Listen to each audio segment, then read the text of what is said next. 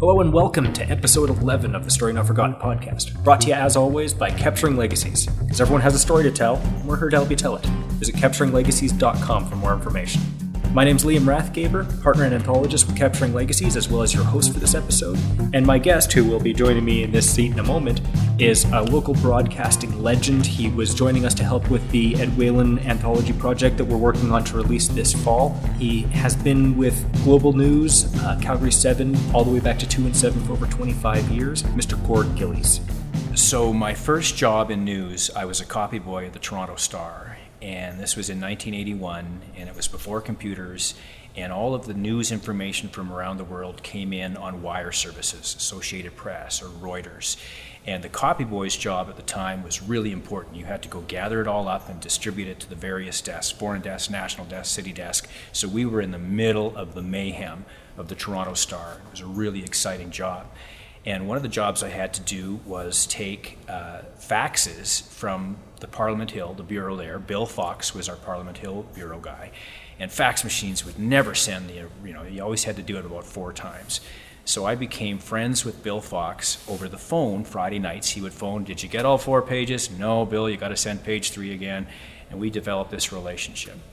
So I get a job. My first job in the business is now a radio guy in Salmon Arm, BC the elections coming up, federal election, Brian Mulroney's leader of the Conservatives. He's not prime minister yet. He's not doing any interviews. Bill Fox is his press secretary. I know Bill Fox. Hang on a second. I know Bill Fox. He's the guy I used to talk to every Friday night. So I pushed myself out of the comfort zone, phoned him, said, You're not going to remember me, but I was the copy boy. Gord, how are you? I remember that every Friday night. We would go crazy would you be able to get me a one-on-one with Brian Mulroney? Absolutely. He wanted to, you know, he, he, as a reporter, veteran reporter, would do anything he could to help a kid, and I'd helped him all those times. So I got a one on one with Brian Mulroney before he became Prime Minister when no one else had it. And that was be my first scoop of my career. And the lesson I learned from that, and the lesson that I tell kids when I go talk to students, was I was so nervous. I did not want to do it. He was never going to remember me. And I pushed myself out of the comfort zone and got a great interview. And Mulroney was so slick. I mean, he carried me. I don't think I don't even remember what I asked him. But kids, students, anybody, push yourself out of the comfort zone and good things happen. I swear. That's been my career. Push yourself out of the comfort zone and good things happen. Is it sort of coming out of your comfort zone, swapping over to radio, or is that just because yes you don't and feel like no? Yes and no. no, I mean, I started in radio, right? So, okay. and radio's fun. So, uh, I mean, it's. I mean, I've been at Global 25 years, um, 14 years on the morning show, and 11 years at supper time, and it's been great.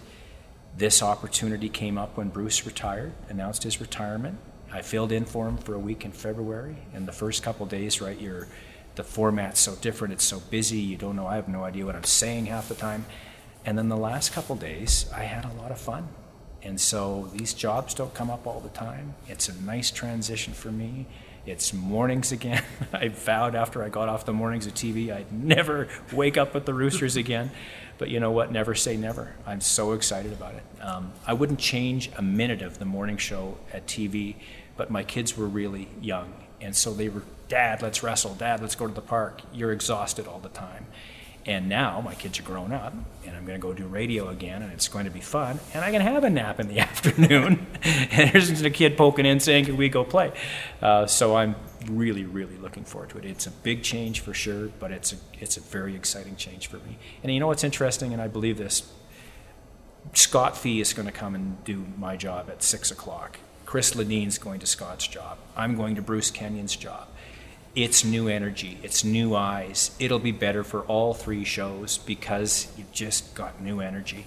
And so I'm, I'm super excited for all capacities of what's happened with these changes. But here we go. It'll be fun. What's the date? August 14th is my first date. August 14th? Yeah, so August 14th. And I got an alarm clock. Well, just you've been you've been the voice of Calgary for so long. Well, you're, you're a very trusted voice in Calgary, so Yeah, I- and you our, our hope, listeners right? To know when they Well, thank you for saying that. the dial to- and- to keep following you. You know, it, it ha- it's 25 years. It's unbelievable, but uh, I hope that carries over. Obviously, um, Bruce is giving me a good show. I mean, the show is successful, so I'm going to do my best not to muck it up. But uh, it will be fun. It will be different for sure. So it'll be, it'll be, it'll be. Here we go. but I, I don't know if I could say this when. When I had to come to Global to, for the big announcement here, I was nervous, and these are friends you've had forever. For 25 years, we've been through marriages, divorces, kids, whatever. Right? These are this is family, and uh, so I said to my daughter, "Well, wish me luck. I'm heading out." She's 21. She goes, "Oh, shit just got real, didn't it, Dad?" and I thought, "Thank you for that warm send off as I'm going out the door." But uh, you know what? It's real, and it's going to be exciting. It's great. Awesome. Thanks a lot. You're welcome. Everybody has a story to tell. Capturing Legacies is here to help you tell it. Visit capturinglegacies.com to get started.